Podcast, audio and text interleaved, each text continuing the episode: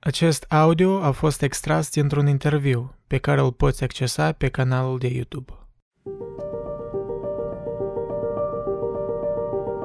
Matei Vișnec este un poet și dramaturg român, cunoscut în special pentru scrierile sale în limba franceză. A studiat istoria și filozofie la Universitatea din București și a fost membru fondator al Cenaclului de Luni, coordonat de profesorul Nicolae Manolescu. Acest video care urmează este un interviu realizat de Cosmin Blasciuc, un membru al comunității de pe Discord. Același Cosmin din discuția filosofică din Parc 4, dacă îl țineți minte. Cosmin l-a caracterizat pe domnul Vișnec prin următoarele cuvinte. Citez. În linii mari, Vișnec este considerat a fi cel mai mare dramaturg român în viață. A plecat din România cu doi ani înainte de Revoluție, a fost jurnalist, scrie atât în franceză cât și în română. A stat o vreme pe lângă Nikita Stănescu, în Franța l-a cunoscut pe Cioran. Acum este prieten cu Mircea Cărtărescu, ambii fiind șefii generației 80 A scos recent un roman intitulat Un secol de ceață, în care vorbește despre România între fascism și comunism. Interviul a avut loc pe data de 22 august, în casa lui Matei Vișnec, la Rădăuți, de altfel locul de baștină al dramaturgului. Deci, ca să nu lungesc prea mult introducerea, Vă doresc o audiere plăcută. Să începem cu câteva întrebări mai uh, casual, cum să spun în limba engleză. Uh, domnule Vișnec, uh, din cărțile dumneavoastră este că Parisul nu mai este ce a fost, dar orașul Rădăuț mai este ce a fost? Da, da. Deocamdată rămân uh, orașe importante în viața mea, nu este niciun fel de abandon, nu abandonez nici Parisul, nu abandonez nici Bucureștiul, nu abandonez nici Rădăuțul. Uh, de altfel, uh, eu când trăiam în România nu-mi imaginam că într-o bună zi voi pleca și că voi avea o astfel de aventură în Occident. Hazardul și-a pus și el, ca să zic așa, amprenta asupra, via- asupra vieții mele. Dar uh, sunt cel puțin 3-4 orașe care mi-au marcat viața, deci uh, orașul Rădăuț în care m-am născut, unde am fost elev, unde am descoperit literatura, practic, unde am scris primele versuri, unde am scris, uh, mi-am scris primele cărți la Rădăuț, am fost elev de liceu, am venit după aceea în vacanțe, după ce am plecat la facultatea la București. Orașul București a fost al doilea care mi-a marcat viața prin faptul că acolo am uh, devenit, de fapt, scriitor recunoscut, acolo am uh, debutat în reviste, în revista Luceafărul, după aceea am debutat la editura Albatros, care era bazată la București, după aceea la București am fost membru fondator al Cenacului de Lune, acolo am făcut studii de filozofie, deci uh, acolo am cunoscut viața scriitorilor, acolo am cunoscut boema artistică, acolo am devenit membru al Uniunii Scriitorilor, de fapt, visul meu întotdeauna a fost să trăiesc la București, ceea ce nu s-a întâmplat până la urmă. Iar în 87 am plecat într-adevăr la Paris și, practic, de atunci uh, Parisul este locul meu de rezidență acolo, deci am lucrat timp de 32 de ani la Radio France International. Am lucrat înainte în 88-89 și la Londra timp de un an și două luni la BBC. Deci aceste orașe fac parte din constelația mea mentală mai este un oraș care mi-a marcat viața, este orașul Avignon, sudul Franței, unde celebrul festival m-a atras întotdeauna ca un magnet și unde am avut mereu piese jucate, acolo din 1992, uh, am avut mereu câte o piesă, două, trei, patru, ori și cinci și șase. Deci uh, în fiecare an făceam câte un pelerinaj în luna iulie când e festivalul de la Avignon. Am fost un om îndrăgostit de Provența, am scris uh, unele piese în sudul Franței. Deci, iată, trei, patru orașe care mi-au marcat viața și simt nevoia în fiecare an să trec, uh, bun, la Paris trăiesc, sigur că da, acolo s-a născut și fica mea, acolo am făcut o familie, de fapt, dar revin la Rădăuț pentru că aici e gustul rădăcinilor, uh, merg la București pentru că îmi place în continuare să regăsesc viața literară românească bucureșteană cu febrilitatea ei, îmi regăsesc colegii, prietenii la București, și, în general, România pentru mine reprezintă un, uh, cum să zic, uh, o patrie constantă, pentru că eu scriu și în limba română, nu? Uh, sunt un scriitor român înainte de a fi un scriitor francofon, figurez în manualele școlare, public în românește la mai multe edituri, la Polirom, la uh, Humanitas, la Tracus Arte, deci uh, Sunt un uh, călător prin uh, două lumi, două limbi, două sensibilități, două patri mentale și uh, cred că ambele mi-au dat câte ceva esențial. Uh, am văzut uh, că urmează să lansați o carte despre comunism. A, a scris deja un roman despre comunism, mai urmează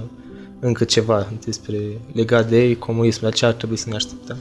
Da, este o antologie de piese în care eu analizez epoca respectivă. Uh, cartea a apărut inițial la Humanita, se numește Procesul comunismului prin teatru și um, a reapărut acum în colecția aceea de buzunar, cărți care sunt ieftine pe care le scoate editura Polerom și pot să și le cumpere și elevii și studenții. Deci în această colecție top 10 a apărut cartea Procesul comunismului prin teatru și sunt trei piese acolo antologate. Prima, toate toate aceste trei piese sunt piese pe care le-am scris inițial în franceză, după aceea eu le-am uh, rescris și în românește. Tema este comunismul, dar și uh, spălarea pe creier, cum se structurează o dictatură, cum apare un uh, cult al personalității, adică toată această bucătărie a ororii încerc să o analizez prin piese uh, care au și o factură grotescă și o factură comică, pentru că, sigur, uh, o piesă nu este un eseu, Oamenii trebuie să și râdă despărțindu-se de trecut. Piesa numărul 1 în această constelație de trei se numește Istoria comunismului povestită pentru bolnavi mental. A doua piesă se numește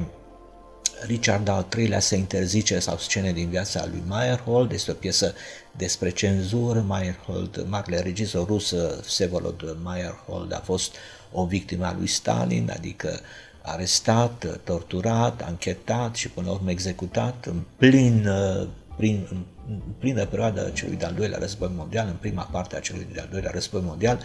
Stalin parcă n-avea altă grijă decât să ucidă, să elimine intelectuali care aveau o prea mare notorietate în, în Uniunea Sovietică. Iar a treia piesă din antologie se numește Despre senzația de elasticitate când pășim peste cadavre, cadavre, unde apare și un personaj mai ciudat, este chiar uh, Eugen Ionescu, mm. pentru că eu îi aduc un elogiu, de fapt, pentru că prin uh, ceea ce ne-a oferit, de fapt prin teatrul absurdului, ne-a oferit un instrument de înțelegere a societății și a modului în care apar uh, rinocerii, a modului în care uh, ideologii toxice pot să, să distrugă nu numai uh, persoane, dar comunități, ba chiar și țări, ba chiar și popoare, pot altera uh, vieți întregi și chiar uh, secole întregi. Secolul al XX-lea a fost marcat aproape în întregime de aceste două ideologii toxice, nazismul și comunismul.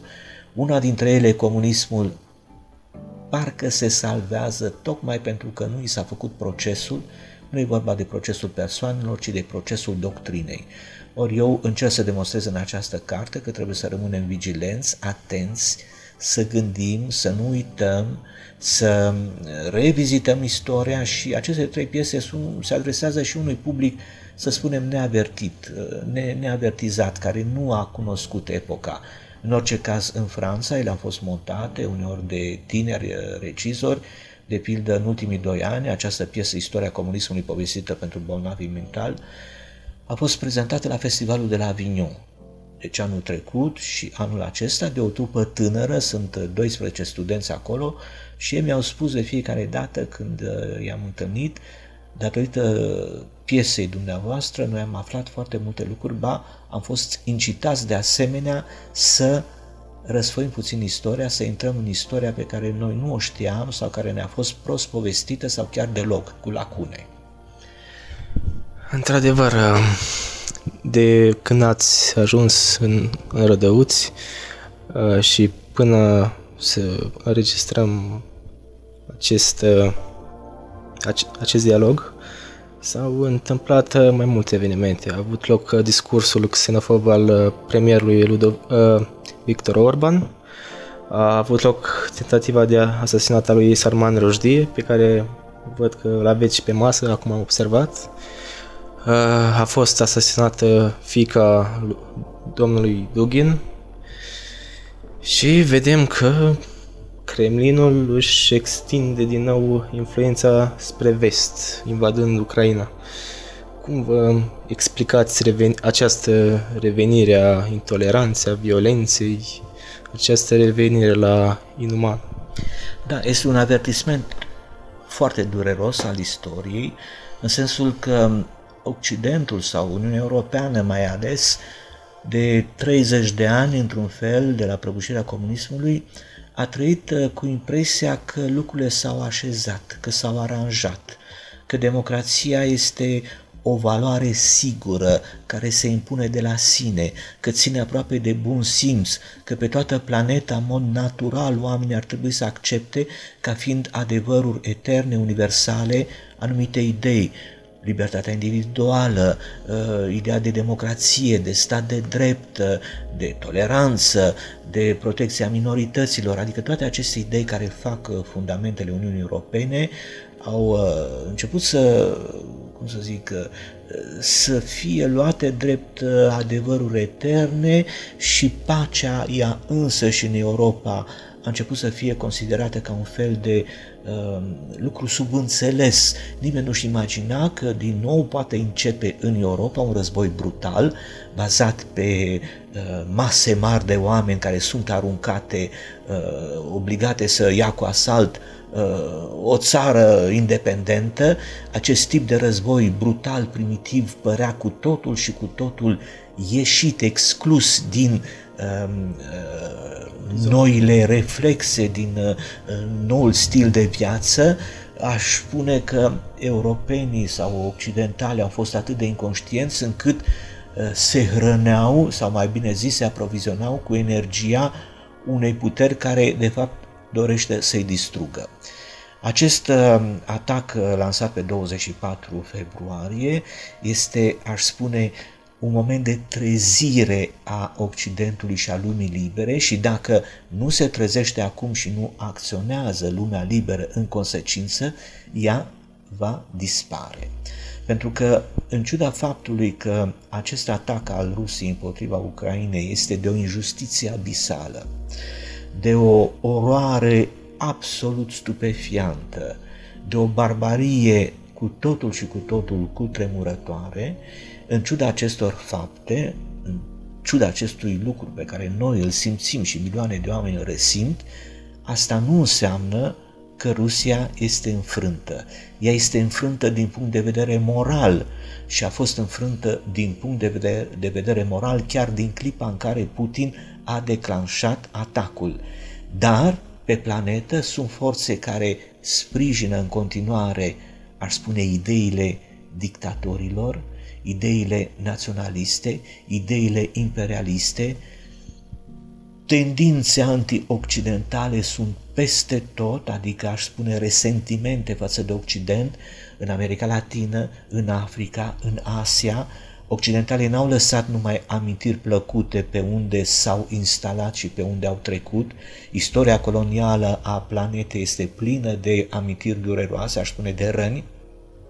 deci chiar și în Franța există o stângă antioccidentală, visceral anti, nu uh, antioccidentală, ci antiamericană, de exemplu. Deci uh, războiul ideilor nu este încă total câștigat de occidentali, de democrați, de cei care doresc libertatea, de cei care vor libertate, de cei care cred că libertatea este un, uh, o valoare supremă pentru omenire dictatori precum Putin, precum Xi Jinping, care nu și el în China vrea să uh, creeze, să recreeze China imperială uh, pentru uh, un dictator precum Xi Jinping, care vrea să fie reales președinte anul acesta, uh, nu, sensul istoriei este ca țara lui, China, să devină prima putere economică, culturală, tehnologică, Uh, militară a lumii, deci să uh, fie alungați americanii din uh, Asia și eventual, bineînțeles, să se termine odată cu leadership-ul planetar american sau cu hegemonia americană pe planetă. Pentru Putin, sensul istoriei este la fel, prăbușirea totală a Occidentului, pentru un, un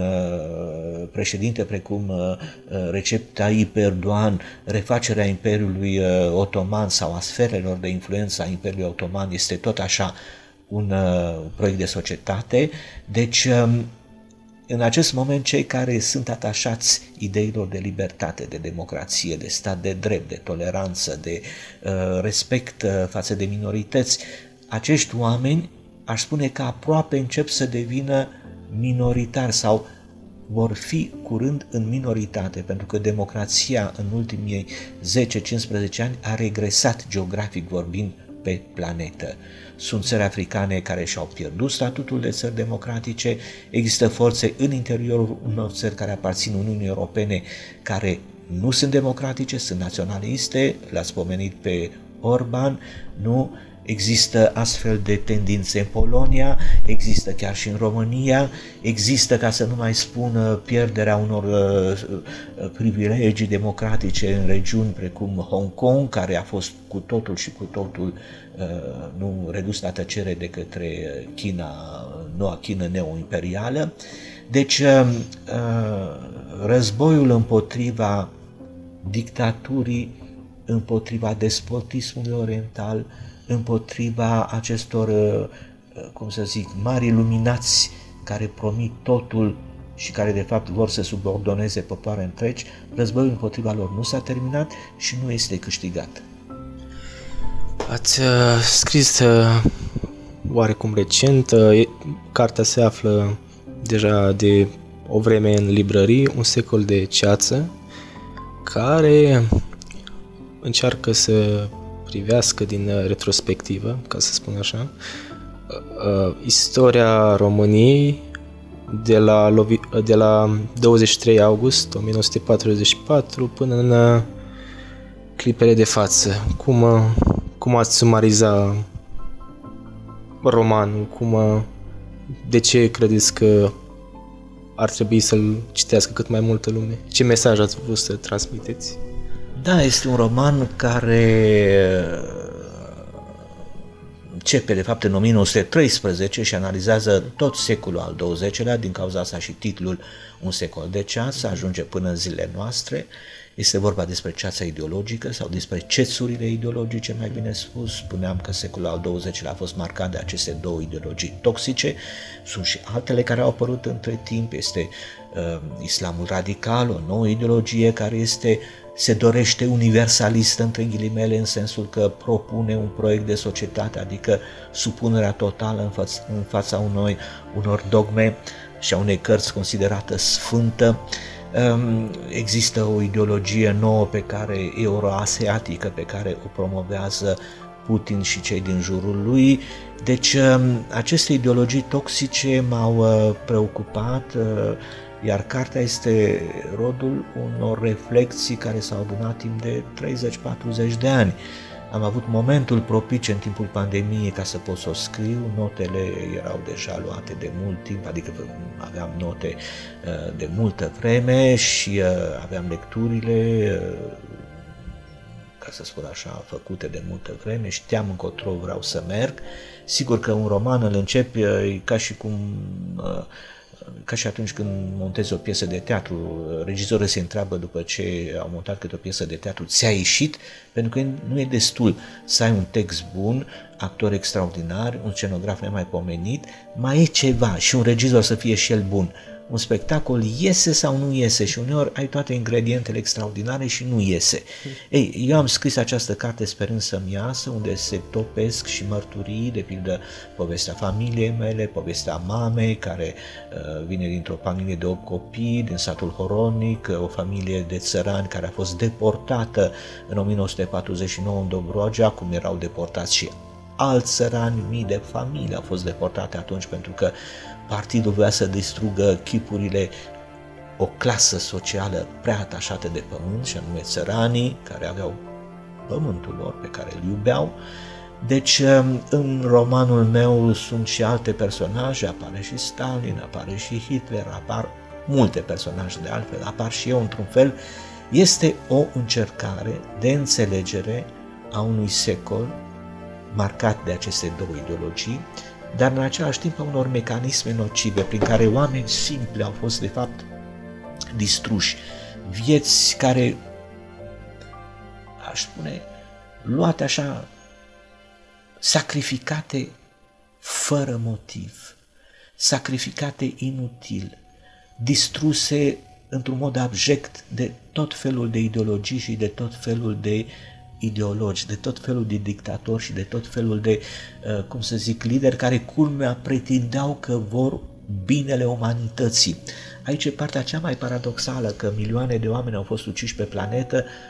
în numele binelui, în numele unei utopii care chipul le urma să aducă fericirea supremă. Aceste paradoxuri le uh, analizez eu și din acest punct de vedere am uh, făcut o, uh, aș spune, uh, un fel de legătură în romanul meu între ideea de utopie și dadaism. Mișcarea dadaistă s-a născut cam în același timp uh, cu uh,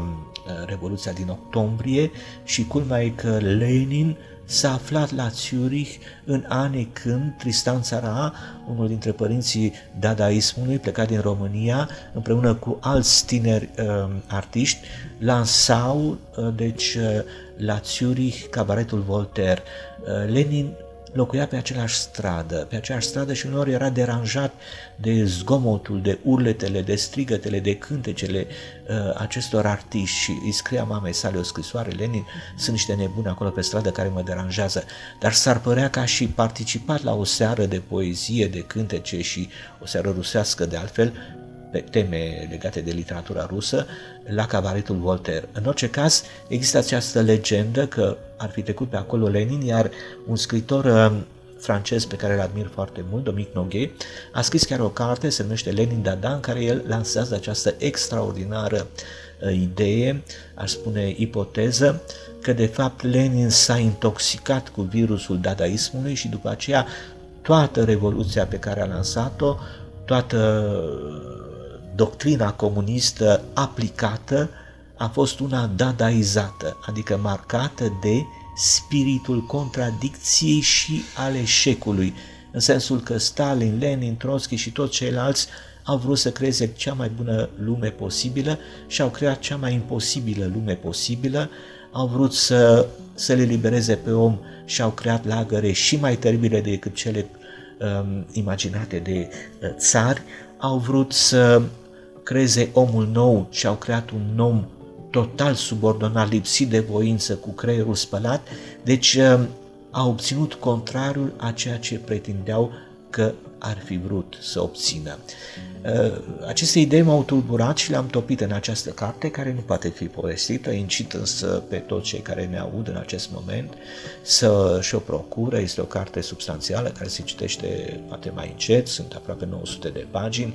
un secol de ceață la editura Polirom. Dumneavoastră sunteți și dramaturg și ați fost și jurnalist. Până ați, uh, ați urmat mai multe ramuri, ați fost mai întâi poet, ați fost și romancier, romancier sunteți chiar în acest uh, caz recent, să spun așa, dar în uh, una limitată sunteți dramaturg și ați fost și jurnalist. Întrebarea ar fi cum se combină, cum, cum intră în melanj ideologiile cu teatrul, pentru că vedem, uh, am văzut uh, în aceste în aceste lumi extremiste că exista o formă de teatru, de, de pildă naziștii când uh, îi exterminau pe evrei, mai întâi îi trimiteau în ghetouri și în acele ghetouri le spuneau din gheteuri îi trimiteau în trenuri, în trenurile morții, dar nu le spuneau lucrurile astea, îi spuneau, le spuneau că merg cu trenul undeva. Iar atunci când ajungeau în lagăr și voiau să-i gazeze, nu le spuneau efectiv că vor să-i gazeze, le spuneau uh, că trebuie să facă un duș. Deci există o formă de teatralitate în uh, aceste ideologii până la urmă, nu e așa?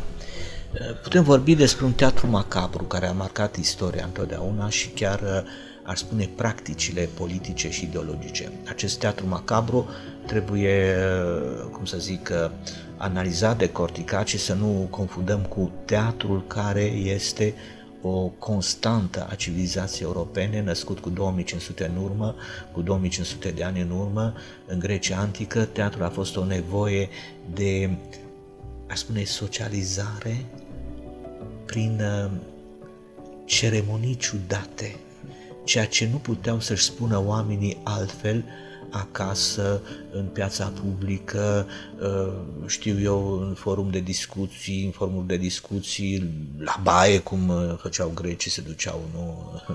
să facă baie și discutau acolo, sau când peripatitizau, își spuneau la teatru. Teatrul a fost un fel de loc magic unde societatea se autoanaliza cu problemele ei, dar mai ales cu dilemele ei, pentru că uh, problemele au soluții, dilemele n-au soluții. Prin extensie însă, uh, teatrul a devenit un concept care îi se aplică și, știu eu, un sens negativ, spune, ia nu mai fă teatru. Câți oameni politici, de pildă, fac teatru, adică ce înseamnă acest lucru? Simulează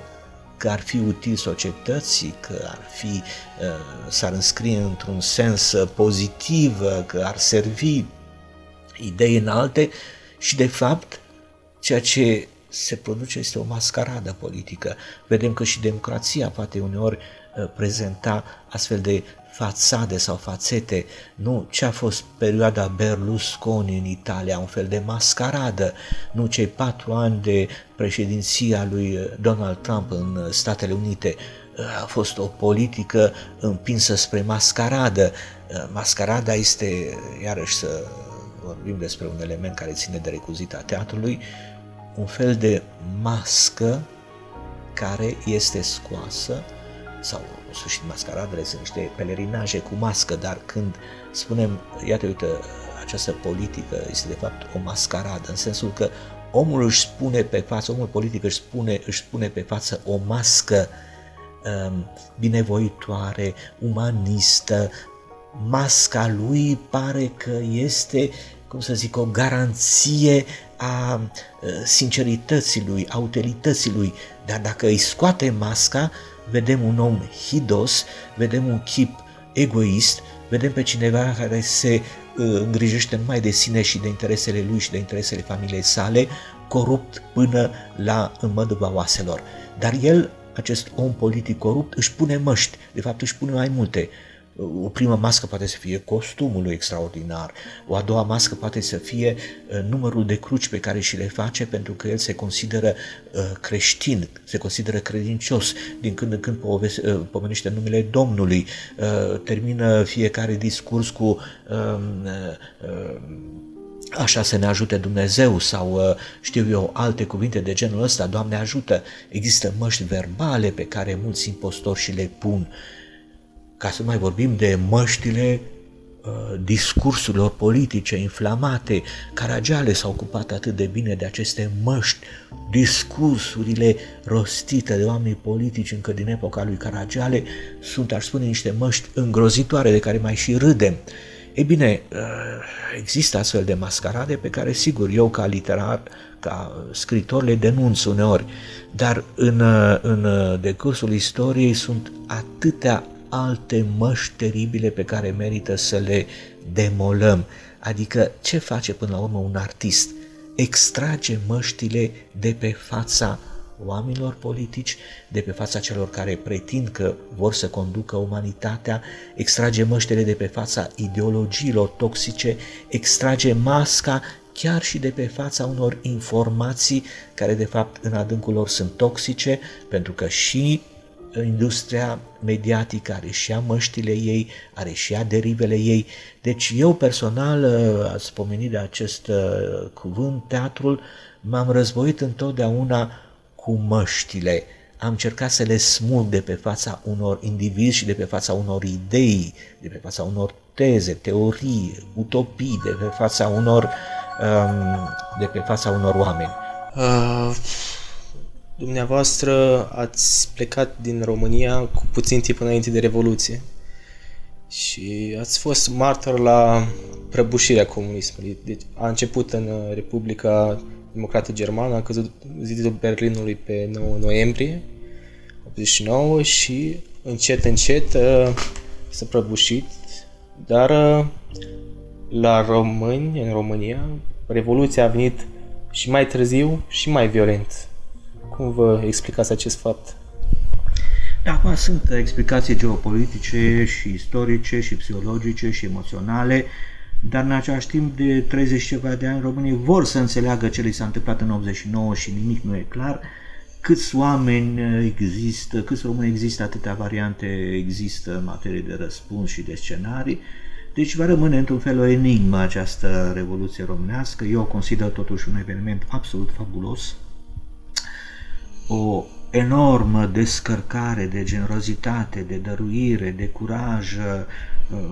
am avut atâția prieteni care au fost implicați atunci la București și în alte orașe ale țării, în acea enormă, cum să zic, eliberare de, de, de, de, de frică, deci nu pot decât să aduc un elogiu extraordinar oamenilor care atunci au ieșit în stradă, care atunci au și-au uh, nu, asociat energiile și care au crezut că, într-adevăr, ei sunt motorul revoltei, poate că n-au fost numai ei, pentru că au existat și a existat și o, o zonă obscură, dar uh, România totuși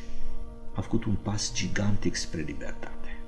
Chiar dacă astăzi uh, există atâtea uh,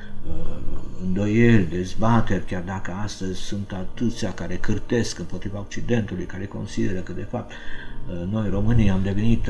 știu eu, servitori Europei, că sunt 4 milioane de români care lucrează în sere și pe șantiere în Occident, chiar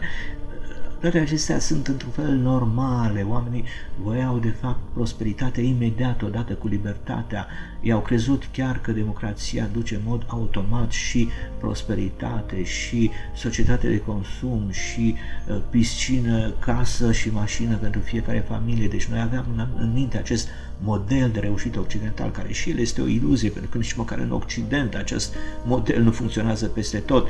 Dar uh, ciuda faptului că și românii știu să se plângă, ca și francezii foarte mult și se și plâng și într-adevăr unii suferă și într-adevăr există și uh, categorii sociale sacrificate. Mă gândesc la copiii care în ultimii 25 de ani au fost abandonați de părinții lor plecați să lucreze în străinătate și care acum suferă sau au devenit adulți și au sechelele acestei lipse de contact cu părinții. Deci sunt multe lucruri grave care s-au întâmplat dar în ansamblu, România, în trei cuvinte, este membra Uniunii Europene, este membra Alianței Atlantice, a creat un stat de drept pe care, iată, îl putem în continuare ameliora dacă noi românii vom înțelege că democrația trebuie apărată în fiecare secundă, 24 de ore din 24, că oamenii trebuie să meargă să voteze, că oamenii trebuie să aibă curajul să critique, că oamenii nu trebuie să accepte corupția care distruge democrația din interior, să nu accepte, aș spune, niciodată în niciun context, că este mic, că este mare, că în viața de zi cu zi, că este în fața unui ghișeu, că e în fața unui magazin, că e în fața unui om politic, adică mai avem de luptat împotriva acestor mentalități care distrug ele democrația și ne distrug libertatea și creează monștri și creează servilism și creează reflexe toxice. Deci nimic nu e total câștigat și în același timp saltul este gigantic. Eu personal constat că România a făcut acest uh, pas spre normalitate. Suntem o țară care este în acest moment, aș spune, democratică, face parte din Uniunea Europeană, este recunoscută ca o țară europeană. Sigur că războiul din Ucraina i-a dat o nouă poziție geopolitică specială, pentru că suntem aici în prima linie a apărării Europei, de fapt. Deci, um, bilanțul nu este, aș spune, uh, pozitiv uh, total și negativ total, este amestecat cu această convingerea mea că s-a întâmplat un miracol, ceva cu totul și cu totul extraordinar și că trebuie să apărăm acest miracol.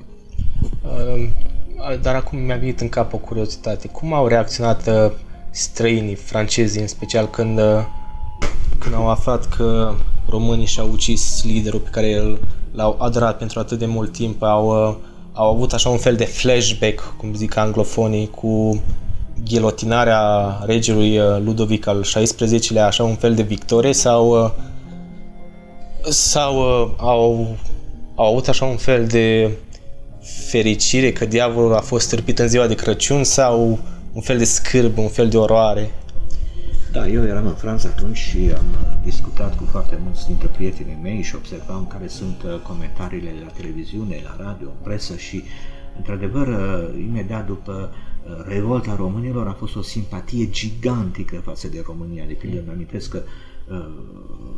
mii și mii de francezi vreau să-i ajute pe români. Uh, opinia publică franceză afla de pildă că limba română era o limbă de origine latină, că mulți români vorbeau franceza, că uh, Bucureștiul are un trecut, uh, aș spune, occidental, că uh, se recunoșteau în București elemente de arhitectură franceză.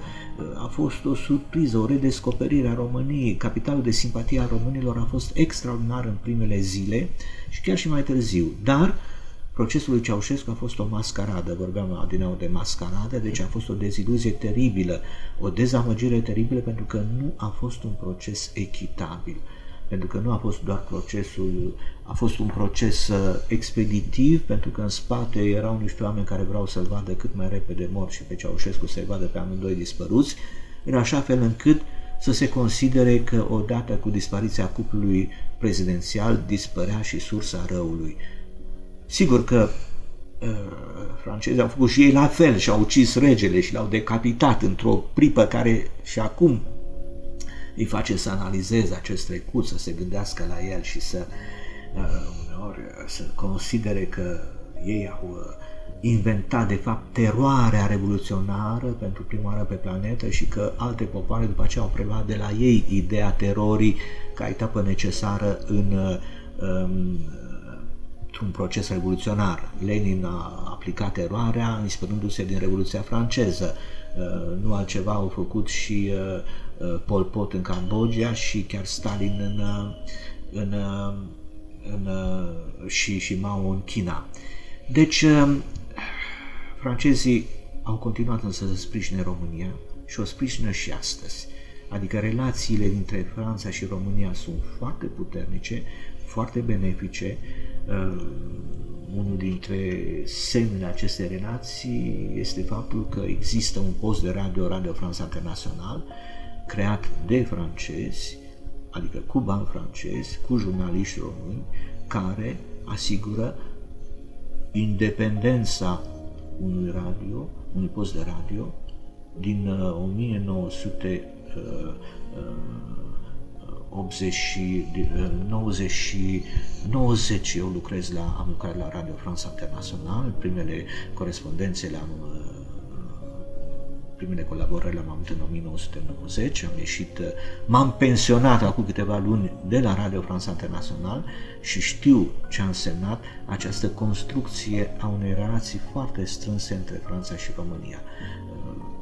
și la nivel cultural, nu numai la nivel politic, nu numai la nivel economic, la nivel cultural există aceste institute culturale franceze în România. Dar, um, încă o dată, uh, cred că dintre toate țările cu care noi am avut relații în decursul anilor, în decursul secolilor, niciuna nu ne-a influențat în bine atât de tare precum Franța.